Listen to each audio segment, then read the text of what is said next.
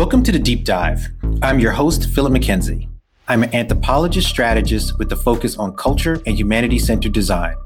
I'm Brooklyn born and Brooklyn made. Every week, I will bring you guests from a wide variety of backgrounds who, despite their different areas of expertise, share traits in common. They aim high, push boundaries, and make things happen. Their experiences drive insights. On today's episode of the Deep Dive, I'm joined by Indy Johar. And Indy has been a long-standing personal friend. He's been a, a friend of the show. We're recording this about a week and a half almost into the new year. And what has become a, a now long-standing tradition on the Deep Dive is that the first episode of the new year that I release is a conversation between myself and Indy. So, those of you who are longtime listeners of the show, this is going to be your fourth time having an opportunity to hear Indy and I go back and forth. And this is going to be the third time that he has kicked off a new season of the deep dive. We're going into our fourth year doing the show. This will be the 135th episode of the show. And I, I couldn't think of a, of a better conversation partner to spend time with than Indy.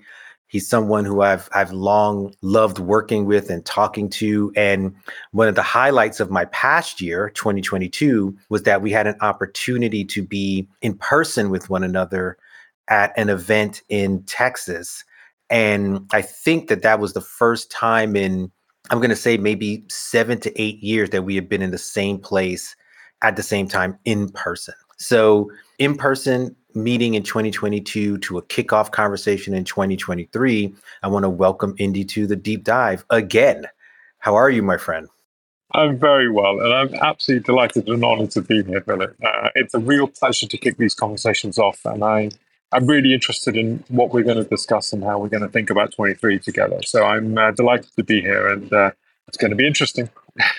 Yeah, it, it, it will be, and I'll and I'll be honest. I don't know where we're to go either in this conversation. Right? That's the that's the beauty of it. Typically, when I prepare to have a conversation with someone, I read tons of their stuff. I you know do all this prep, right? And then I have all these questions and blah blah blah.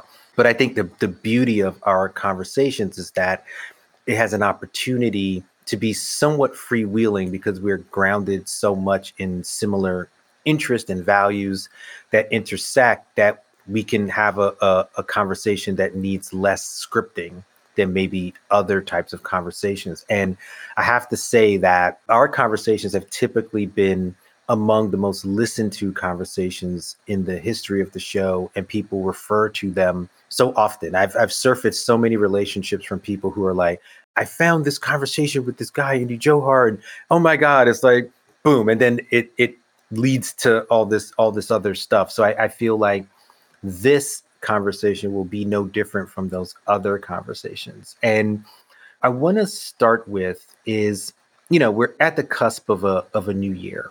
And when that happens, and I'm, I'm working on a piece about this, is that we spend a lot of time looking forward, you know, trying to predict what's going to happen. And, you know, as as the futurists, quote unquote, will say, they're looking for signals. And I'm, I'm writing a piece, it's about halfway done right now, so it will likely be published before this conversation is released. But I'm thinking more about gaps than I am thinking about signals. And what I mean by that is I feel that they are real structural gaps in the way we think about knowledge, network knowledge, the way we think about the collective social values of a society, of, of building a, a different type of society. So I want to spend a little bit of time thinking about, you know, what gaps do you see in how we're thinking about surfacing viable futures?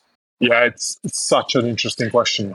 And it's so, so interesting at multiple levels. I think for me, what's becoming clearer is that there are deep structural gaps in how we're looking at the future. And there are multiple versions of this. So, one is it's almost certainly clear the challenge that we face is at a planetary scale. So climate change is not actually is very similar to nuclear mass destruction. It operates at a planetary scale, and once you kick it off, actually requires a different theory of peace and disarmament. So I think whether you look at biodiversity losses, climate change impacts, material economies, all these things are now operating into a global multipolar track problem, a planetary scale problem. And yet our solution spaces are still residually held in competitive nation state theories of transition.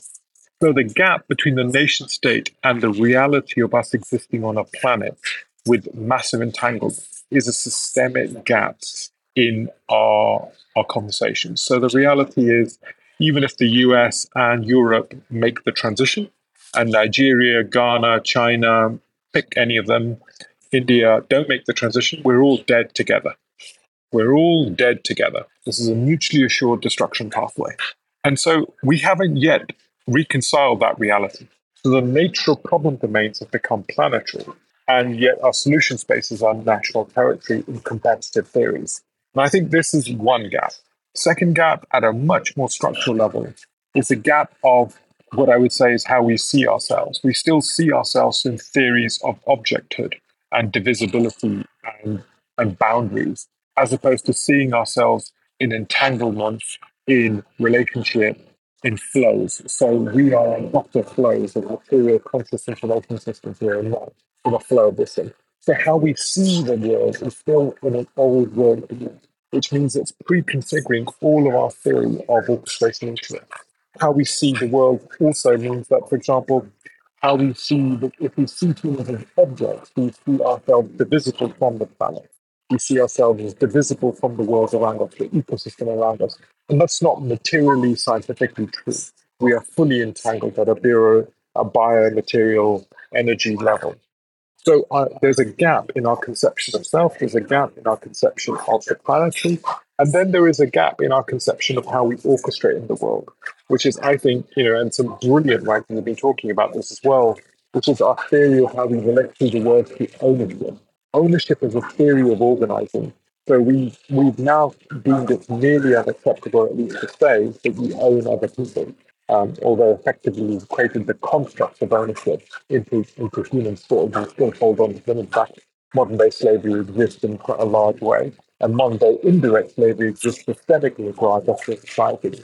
I think there's a second part, part of this problem, which is actually how we own the world around us, how we own nature, how we own land, these things are old world views of recognizing that there is a single point optimization of a piece of land. Who has the right to destroy soil which takes thousands of years to make? Who has the right to destroy a butterfly which has taken billions of years worth of evolution to evolve? I think the theory of how we relate to the world, how we see ourselves, and how we see the planet, I think these are fundamental gaps that are actually impinging our capability to be able to make the transition. And those are just three. I could name others, but I think there are three structural ones on the table. Absolutely. I, I, I couldn't agree with you more. I'm nodding along because there's there's a few things in the few notes that I did scribble that you you've already managed to to touch on. I want to take point number two first because it it directly relates to one of one of my little notes here that I that I scrambled here where when you talk about entanglements. It's a far different, just even just visually, when you hear the word entanglement, it's a far different type of um, visual representation of a relationship than are when we typically look at relationships which tend to be more hierarchical whether you're thinking about organizational charts or the structure of a government or institution they tend to all follow these linear lines that are very clear right? This person reports to this person and tracks this thing and whatever. Entanglements implies a different sort of of working relationship and visual relationship. And I'm curious how you think about entanglements in your work because one of the things that has that I've been thinking about a lot is conflict resolution that when you are getting into work that is looking to focus on things that are emerging. People are walking into it with um, different needs and wants. There's issues of, of power exchange. There's all this stuff that is part of the entanglement. But I, I feel like if I knew or we're better armed with basic tools of conflict resolution, I could probably get through some of those challenges that I feel maybe are a, a little bit more in the spaces that we inhabit, meaning I'll, what I'll call just broadly progressive spaces or more forward thinking spaces. Um, just so I stay away from um, political affiliations because we're we're in different places where the politics mean slightly different things. So I'm curious what you think about those entanglements and community and all of that messiness, which is which is vital for the emergence, but can also impede the emergence at the same at the same time. Absolutely, and I think so. There's so many good points in that. So I think one of the things, that, this is where I think we have to recognize that we are we are operating in a traumatized landscape and we're operating in a contextual landscape, hyper contextual. Language is not universal like, you know, Chat GPT would like to make us believe. Every word has, a singular meaning and a singular comprehension. Language is contextual to your experiences, to your knowledge, and your situations. And increasingly, we become hyper contextualized. And I think one of the big questions is how do we create the, the, the safe I hate the term safe space because who has the right to play? How do you create the kind of the landscape to recognize that we all come with traumas and pains? How do you then create the space of empathy to be able to deeply listen to each other?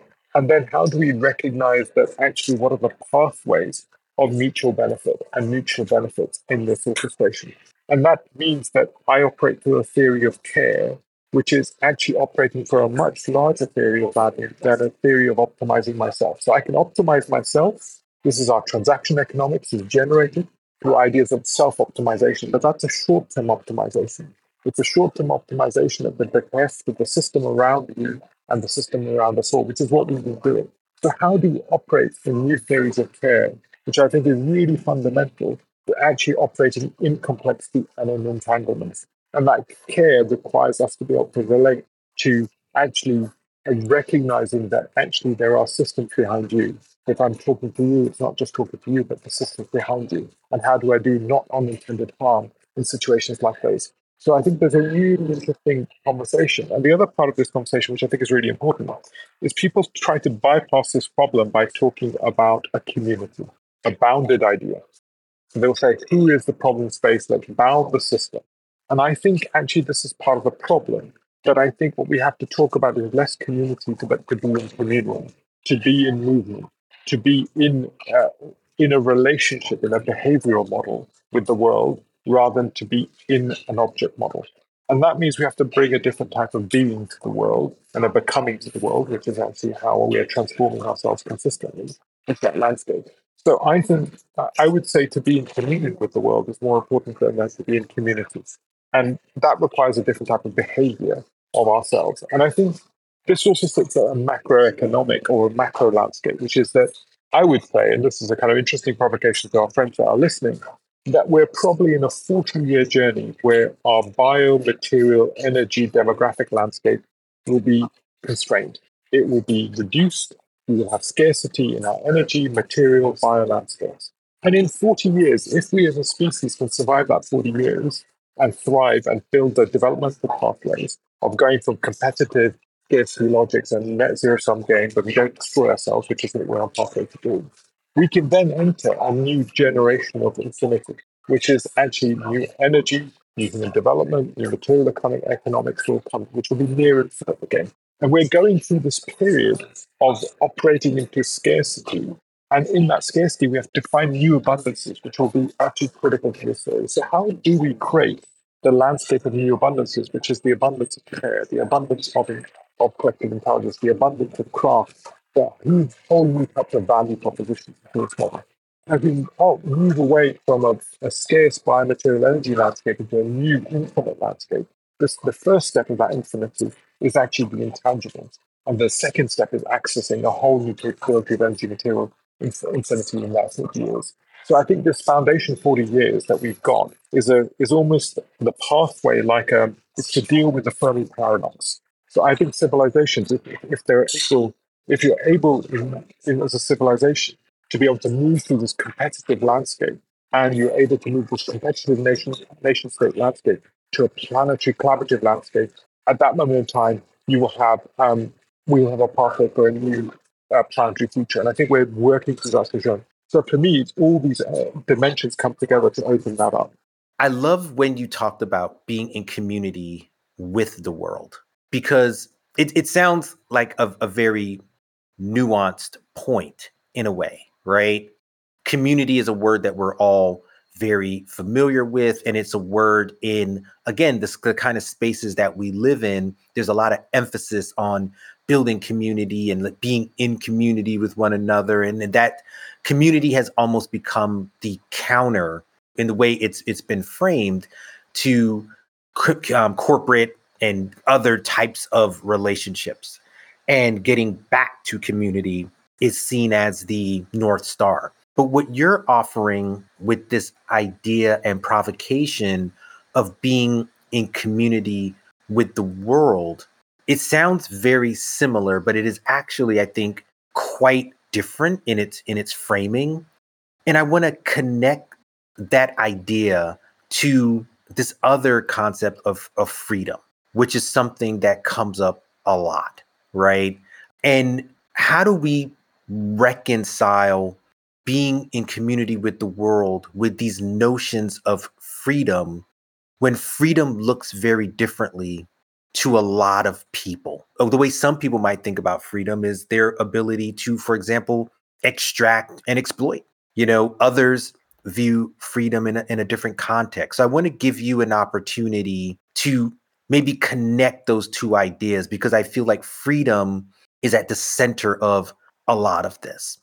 Uh, you've hit the nail on the head. So I think our notion of freedom is so deeply underdeveloped. Um, not at a philosophical level, some brilliant writers have developed it fantastically, but at a kind of societal level. Freedom as a theory has, I think, been become as a reactionary response to the constraints of the system. So it's the freedom from the world that we're constantly operating in the freedom from the tyranny of employment, the freedom from the industrial complex, the freedom from taxes.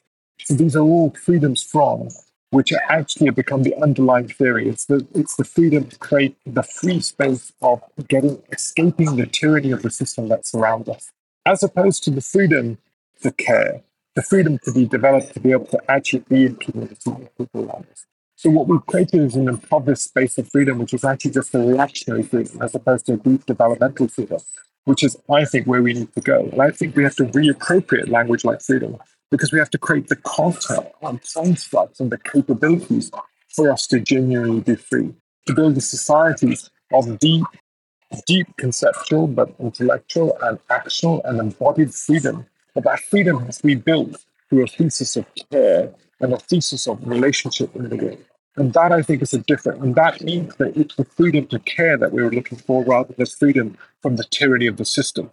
And we've created institutions and environments which are all about generating systemic trauma.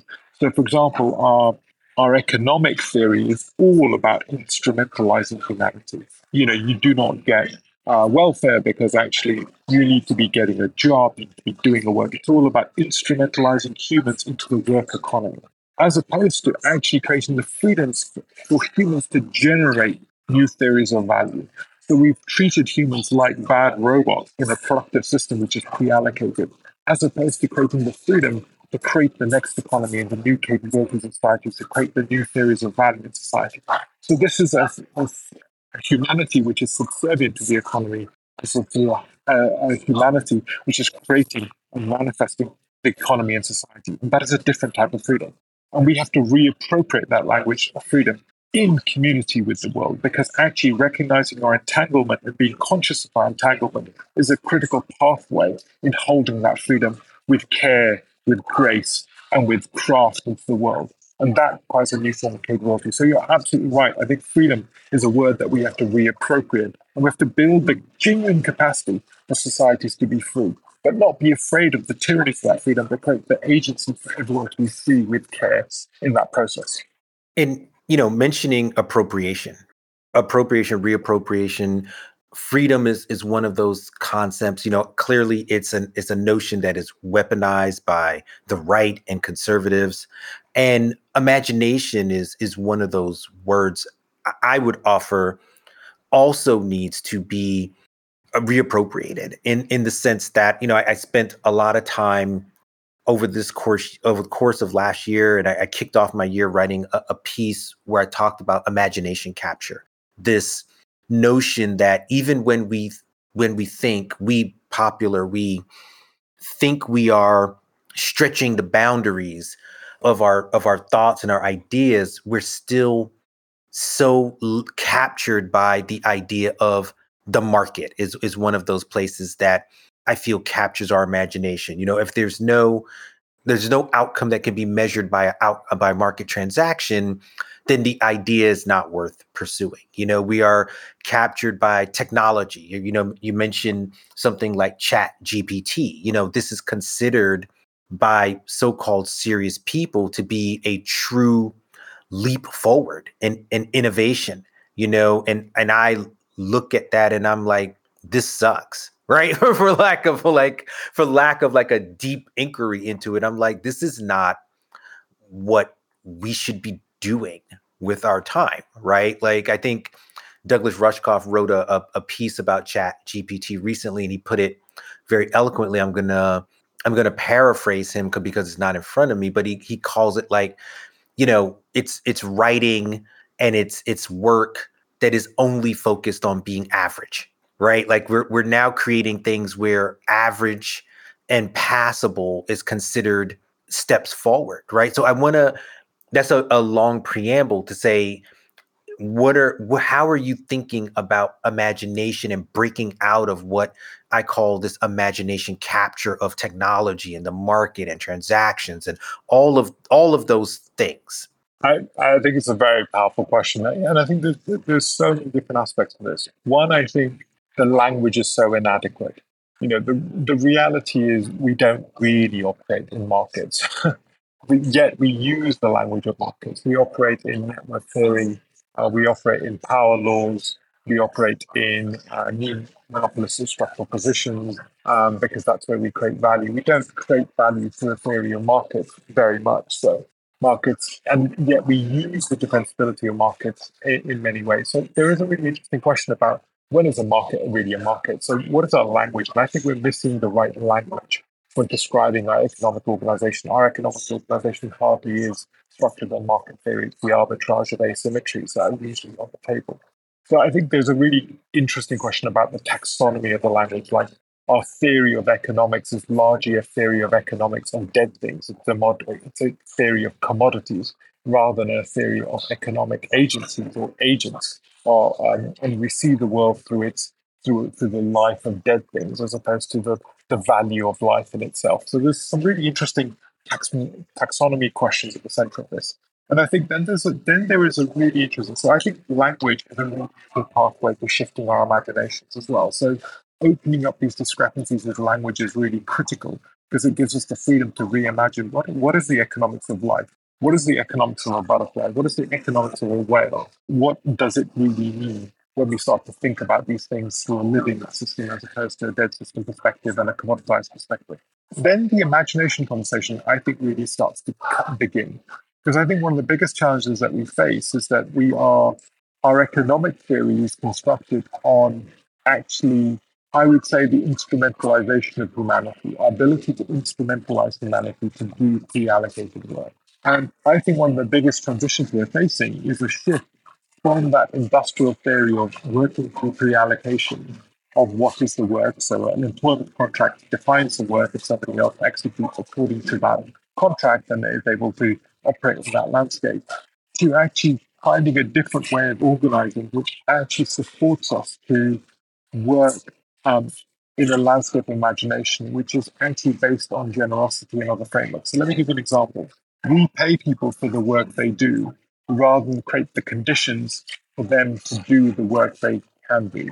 So we're always predefining the relationship. So how do we start to build a new human economy which isn't based on extrinsic instrumentalization, but creating the context and the intrinsic capacity of development and imagination and making in a different way.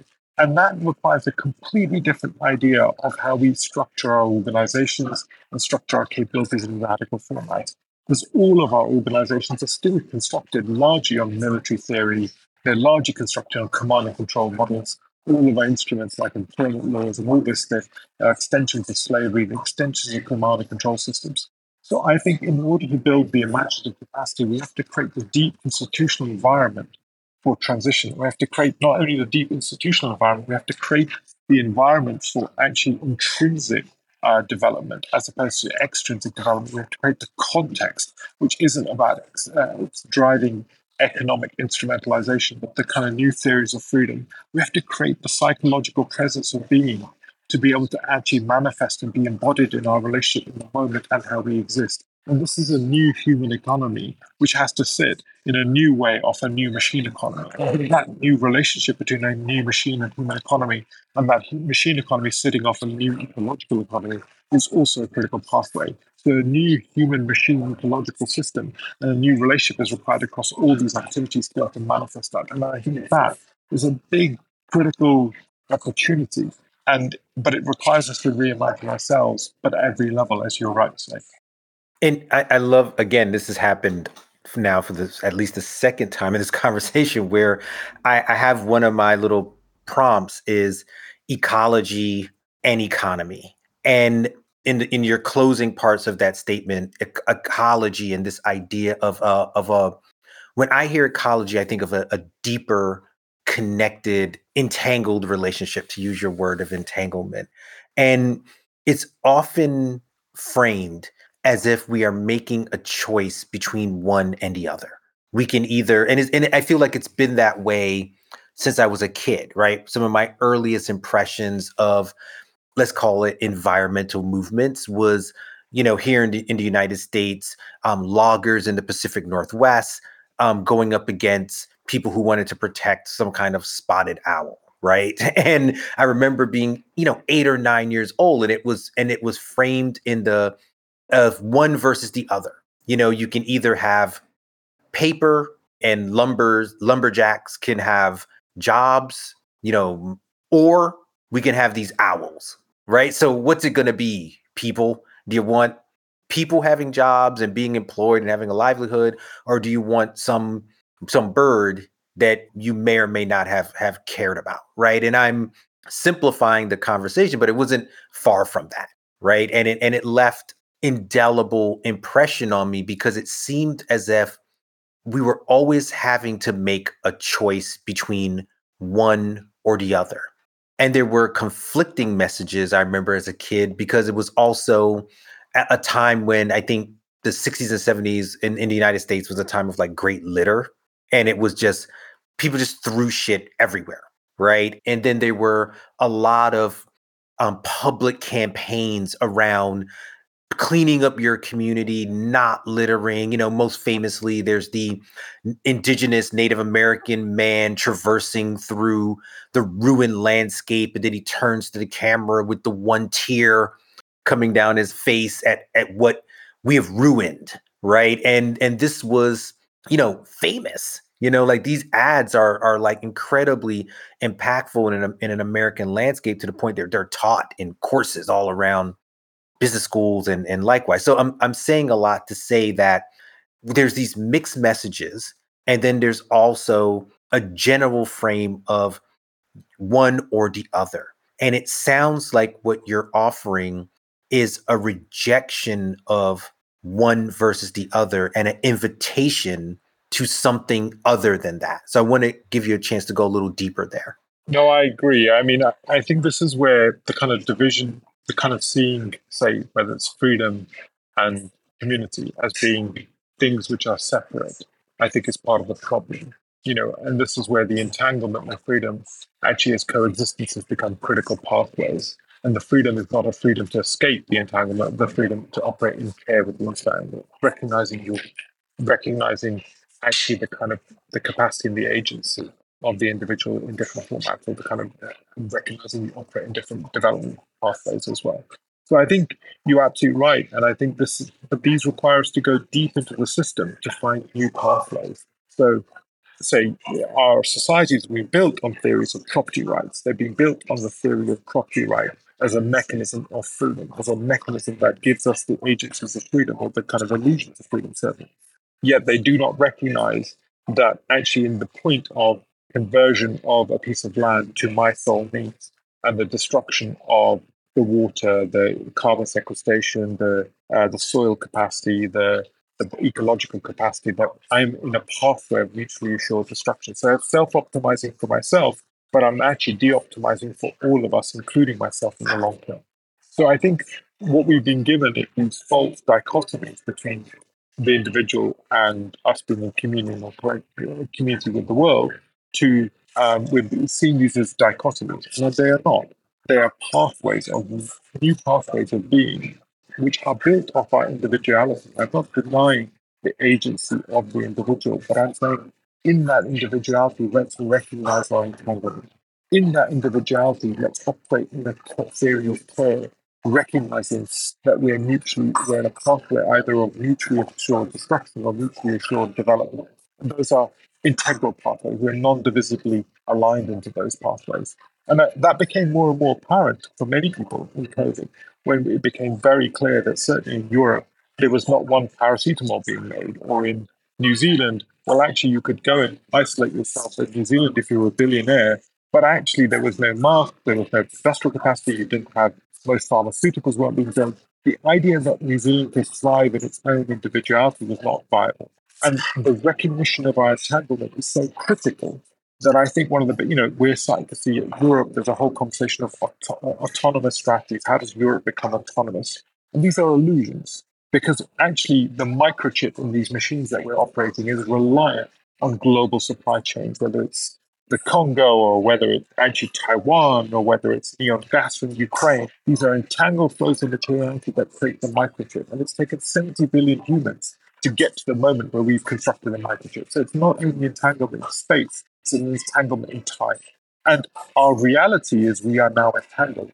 Yet our institutional and our conceptual, and our cultural logics haven't yet caught up we're apes living in a hyper entangled landscape which aren't able to actually recognize we're operating in that mode.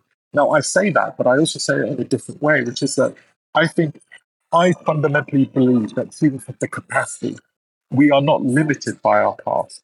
Actually, what makes us brilliant and interesting is our capacity for evolution, our capacity our rules are not there to limit us, our rules are there to ennoble us. Our, how do you build the capacity to ennoble us and actually help us develop in this way.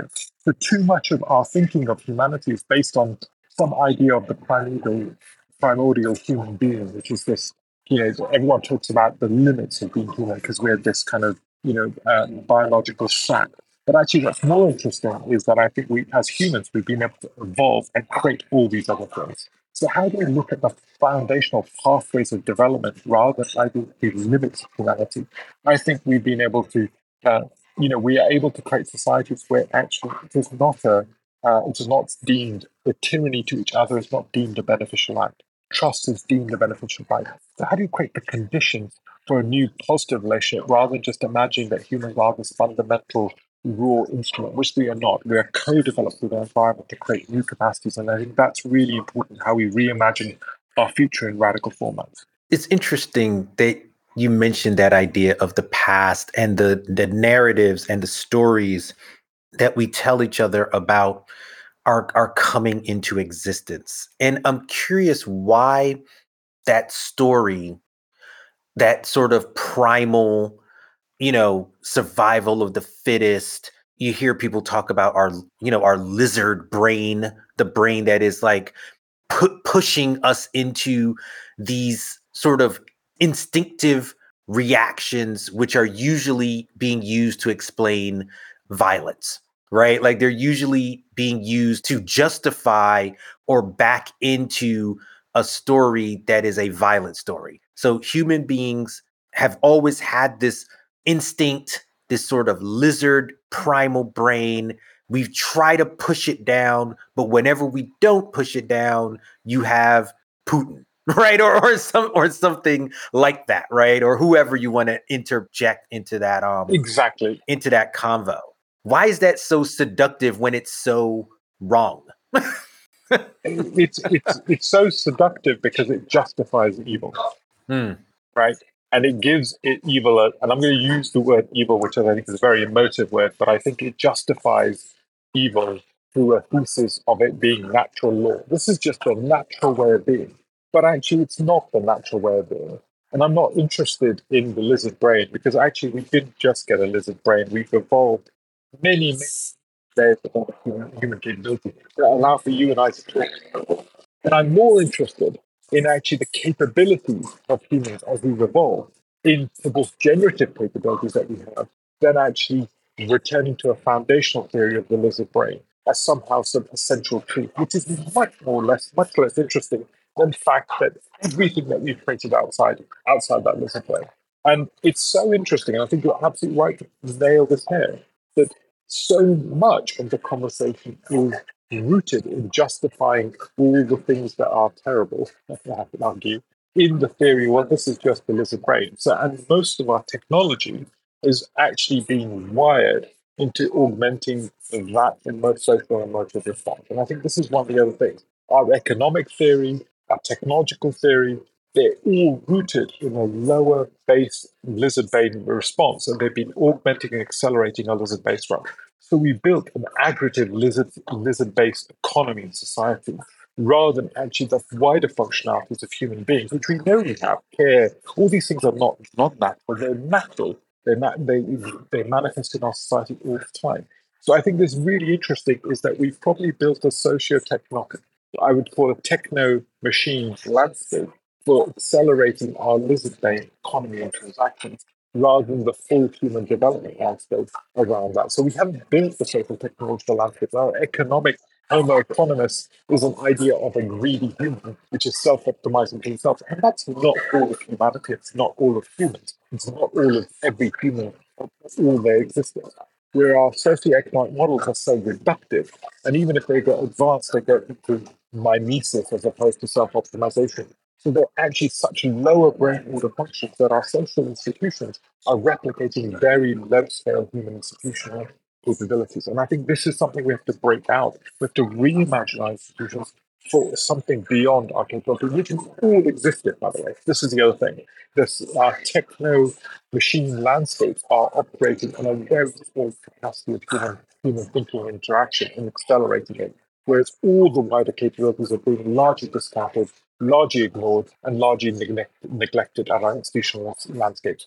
And that reflects in our society how we behave with each other. So there, there is a really interesting question. And it may be just as simple as it is simple to model those things, and our bureaucratic landscape was able to cope with the simplicity of modeling simple behaviors and accelerated and assumed on those behaviors. And what we haven't built is the institutional capacity to actually involve the wider human human human modality into that system. And that requires us to reimagine ourselves as humans, but also the institutional economy around that. And I want to use that point to pick up on a little bit of where we started when we were talking about entanglements. And you mentioned, you know, they are individual traumas, they're collective trauma, and we're walking into these entanglements carrying all of these things. At the same time, I think we will both agree that we need to model, as you said, model care. You know, I've I've long said we're in a crisis of of care, and maybe this is a, a individual reflection of, of my own, but I'm curious to hear your thoughts on it. That when you when you are in these states where you're everyone's dealing with what they're dealing with, right, and we're thinking about doing work collectively, we're thinking about care. It's hard to build in care when you as an individual or you as a as a group are hurt right? And so i'm curious about how do we untangle some of that? Because i i again i'm i'm speaking as an individual. I i like to think that oh i'm a good person but sometimes there's so much anger that i i look at at those who i would feel are are diametrically opposed to my existence, which is which is how I think about it. I look at some forces are organized where their worldview is to eliminate people like myself, meaning darker people, people non-white, whatever you want to call it. But I think they look at us as something to be tolerated and exploited, but by and large to be eliminated. you know, but not eliminated to a point where it doesn't where it makes their life hard. But uh, any excess, you know, to think about, you know, any market market talk, you know, any excess of black and brown people that makes is no longer making their lives comfortable, gotta go. Right. And it's hard to muster care and love when you when you feel like you're at war, right? And the reason why I'm I'm bringing this all up is because I don't like these analogies, right? I don't want military industrial analogies. I don't want to talk about storming a beach or taking a hill. When you talk about language, I want to use the language of love and care and and building being a part of and building systems that are beneficial to all of us while at the same time as a human having anger so I'm, asking about how do we talk about that honestly and then also work past it because i think it's part of telling a new story and not letting the trauma get in the way of the work if that makes sense. No, I, I, um, I mean, this is such a difficult question in so many different levels because at so many different levels, I think the challenge is that many of the people that are at war with us, let's put it that way, are actually in trauma themselves and are actually pawns in the game of a wider system. And they are being weaponized in order to create actually the politics of power and the politics of capital preservation in different ways. So I think there's a really difficult question here of the kind of the complexity of the war that's on the table, and uh, unfortunately, I'm using the now that we are talking about. And I think then then there is a sort of conversation about how we. Def- I currently think you know, my biggest worry is that that we're rapidly we're rapidly entering an age where effectively unless we can actually do the peace and reconciliation that's required, we won't be able to build the collective pathways and the kind of transition pathways for us as society, both at a national and planetary scale. So there is a really hard question here that we have to start to actually create this landscape for empathy and the landscape for care. And we have to create that as a context in order for people to actually move beyond it. But you're right people that have been traumatized for years, generations, actually it's another burden to say, hey, we'd like you to care more, please, because actually this is another burden we're going to put on the table. Yet at the same time, I think we are we're in a situation where we're going to have to, as people that have been on the other side of that, we are going to have to find pathways to care.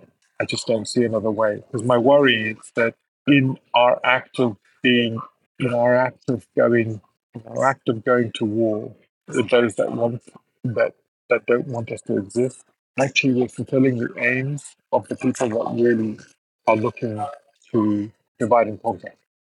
I think, and the division in conquering, I think, is what's at the table. I, I, I worry about that point, that I think we're becoming all being instrumentalized, not recognizing our neutrality, not recognizing our divisions, which are illusionary, in order to be able to fulfill a conception of power in a much deeper way. I think that's the real problem on the table. And that is going to require us to step forward. And and I think it's going to require people from both sides to step forward with a new theory of care beyond that. And I don't have a satisfactory answer for you, Philip, on this, but I yeah. I worry about this quite a lot. I do worry that where does this emotional burden and where does this burden for transition fall? And what does that really mean? But I don't see a pathway you know, if we go to war, we're in mutually assured destruction. So somebody, whoever's wise, is going to step forward. Yeah, absolutely. And again, it's it's an uncomfortable thing to talk about because one, you know, I'm a lover, not a fighter, right? Like I'm not interested in like fighting and and all the rest of it. But I I, I want to find better analogies, right? I want to find better stories. But I do think that I'm trying to raise an alarm without being alarming because I do share the way you're thinking about it. Like I, I think I look at the increasing way in which the rise of, of fascism is real, right? Like these are not, you know, metaphorical sort of examples, right? Where people are just throwing around words. Like you whether you see it here in the United States for years, right? You see it in right even as we're recording this, there's you know far right Bolsonaro supporters storming in Brazil, right? They saw that model on January 6th. A few weeks ago, there was a um, New York Times story, and I'm sure it was reported elsewhere in the world about a attempted sort of conspiracy in Germany, right, where these um, alt right or right wing guys were conspiring with some former prince or something. like it was, it read like something out of Babylon Berlin. And I think it's easy to look at these seemingly isolated examples and say, like, oh, well, look, they they didn't actually do it, and look, it was a plot. We discovered it, but what worries me is that these sorts of ideas and the mechanisms behind them are so are more pervasive than we think. No, I, I agree with you totally, Philip. I, I, think the one thing I would say though is that there is no pathway. This is the actual fundamental problem that we're facing. Mm-hmm. There is no right wing coup, far right wing coup pathway that we survive in. Mm-hmm. Right? So the reality is Bolsonaro can do what he wants for five years, 10 years, 20 years but basically means Brazil is dead along with the rest of the world. So I think that the, the end game has to be made visible here. There is no, this is a mutually assured destruction pathway. And I think we have to discount these theories at a systemic level. And I think this is the one of the big challenges for me is that there is no competitive theory with which we survive as humanity mm-hmm. right now. And I think there's a simplicity in the clarity of that message that I think starts to change the the landscape of politics and the landscape of possibility. Because I think we've created an illusion of localism. We've created an illusion that actually we can somehow sustain, Brazil can sustain itself, or America can sustain itself in its boundaries, or Germany can sustain. These are all illusions because we're so foundationally entangled. If the Amazon by 2050 is gone, we're almost all certainly gone in the planet, in the past. Amazon is not a Brazil, it's not a Brazilian product. It's a planetary product which Brazil happens to sort of um, host. Yeah, um, and, or steward in the best of conditions. Right, exactly. But it has to be seen as a planetary object as opposed to be a Brazilian object. And I think I think that this is my fundamental proposition right now, more and more, is that there is no pathway, right? There is no pathway of territorial uh, optimization which gets us through. Mm-hmm. And I think I find that refreshing. I find it releasing. I find it releases me from saying, well, actually, there is a pathway, and there is really only pathway of recognizing our planetary dependence and entanglements. And that's going to require us to recognize a new theory of how we are in community with the planet. And that is going to require us to organize differently. That's going to require us to reimagine ourselves differently. So I suppose I sit here with a kind of, with also a great hope on the other side of this, which is that I think there is no pathway in those coups. Those, and we're seeing these things play out because they're also the end of systems as well. So when people can go to such extreme lengths to try to actually, that's also something about a system that's now actually in transformation as well. And I think that transition is requires us to be more radical in actually how we how we engage this conversation, how we understand this conversation, and how we build the shared empathy of the institutions for this conversation. And actually, that's going to be part of the journey. Absolutely. I, I want to start to get us out on this notion because you mentioned hope. And, you know, hope is, you know, we've, we've seen hope used to elect the president with Obama. That was a big part of his messaging. Um, you know, famously jesse jackson here in american politics had keep hope alive that's a, a shout of the 70s and 80s um, and i've increasingly started to think of and, and see hope not as something that's fuzzy and theoretical but as something that is actually deeply actionable actionable and should be seen as a call to action we should be doing something and I, I think you know, you, you, you when you start to talk about planetary scales and Brazil as host and other examples of that, it, it makes me think about um, those who are in, in abolitionist spaces and talking about um, getting, you know, removing of borders, the arbitrariness of, of borders. And these seem like anathemas, right? But yet I feel like they're the fertile, these ideas and others are the fertile grounds to where we're we really have to start to call into question how this is all going to work. It brings us back to the beginning when you talk about the nation state.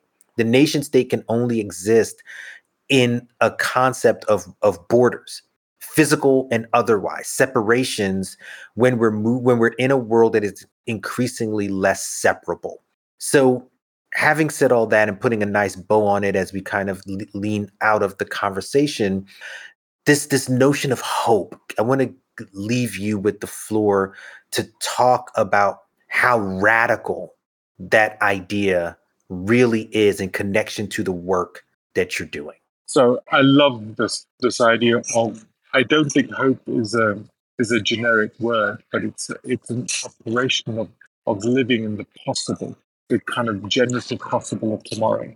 And as you rightly say, I agree with you that I think this is a foundational transition. It is not a transition at the level of kind of, you know, soft op- monetary optimization and economic theory and expanding our theory of kind of value from X to Y.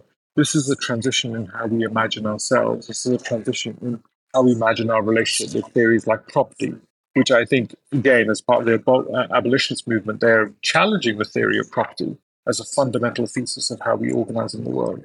And also expanding our theory of how we operate at the planetary scale, the idea of boundaries and the idea of how even the idea of if land has become self-owning, how do we live in it? So I I think that we're transitioning from idea of a public and private world to an entangled world where value is entangled, value is civic. And that is transforming everything around us, whether it's uh, all the way from, you know, the idea of a house and the materiality of the house, who owns the materials of the house, and how do you be- materials become uh, completely different? How do you owns the uses of houses? How do you understand use rights of a house? How do you understand the land and the ecosystem to which that, when that house sits? I think all these things are being unbundled and explored in different ways and will need to be explored in different ways. I think that operates in the level of landscape. Who owns the tree canopy of a city? Who owns the collective intelligence of a city? All the way, and I use the word ownership in a pejorative sense of to be able to challenge this notion. And then at a at a meta state level, like how do we govern these planetary civics of whether it's the Amazon or whether it's a river system or whether it's actually a network of satellites around the planet? What is our governance of these new planetary civics? So at every level, I think we're starting to see a transformation. And then on the other side, this requires new types of institutions, new types of institutional logics, which allow us to move away from these things to be seen as objects, but networks of flows, to be these things to be seen from uh, from a landscape level, aggregate function, as being seen as new common goods. How do you finance them in the 21st century? All of that stuff comes to the table. So we've got a sort of a, a material transformation of our real world economy, a conceptual transformation from things to entanglements, from knots, uh, from objects to uh, knots of flows, to the economy of life as opposed to the economy of dead things. And then we've got a transformation of all of our institutional objects beyond ownership and all the way through to effectively new forms of system agreements, multi multi actor agreements around these sort of uh, civic level projects. And I think that also sits in recognition of a wider frame, a 40 year transition, which looks at how do we deal with the biomaterial energy scarcity collaboratively as we enter after that 40 years a new theory of abundance, which will be a radical abundance of available energy material sources and, and hopefully a regenerative base. So we're going through this transition of a biomaterial energy scarcity to unlock a new infinite capacity of human creativity, craft, and care that can then deal with a new creativity of uh, new infinity, infinite capabilities of new energy sources, new material sources. So we're operating into this vast landscape of transitions. And I think that that is an invitation for us to be hopeful as we enter a sojourn, a journey, which will be transitionally difficult, but it's a transitional difficulty that allows us to develop, that allows us to develop a new form of capability to operate in a new theory of freedom and freedom of care as we enter in 40 years' time a new theory of abundance. And I think that is a positive, hopeful journey that we can be on. And it's actually the technological journey that we're all on. Now we just need to build the institutional and human development pathways to accelerate and understand that. Absolutely. I, I, this is a journey that I'm happy to be on when I'm when I'm locked in when I'm in step and locked in with like folks like yourself you know, this is a, a perfect way for us to kind of go out on this segment of our 2023 conversation but obviously we are going to be in constant conversation as we has as we have been for the past decade plus of of knowing each other and and and being in relationship with one another. We have a lot of work to do but i'm excited to do it. As always i want to thank you for your wisdom for your work for you taking the time to be on the show. I'm going to thank you in advance to the listeners who always rave about your appearances on the show. Excited to to have this be out in the in the world as we make these big transformational changes. And thank you so much for being on the deep dive with me, my friend. It's an absolute pleasure and honor, and thank you for everything that you do and the amazing guests that you have on. I just want to say it's such a pleasure to see you all, listen to all the brilliant people that you bring on board. Thank you so much. You're you're you're leading that brilliant pack, my friend. So thanks again. and we're gonna and we're gonna do this many more times in the future. We have 40 years to, to get this all do done. So we'll be doing it. All right, my friend. Thank you so much for being on the show. Cheers.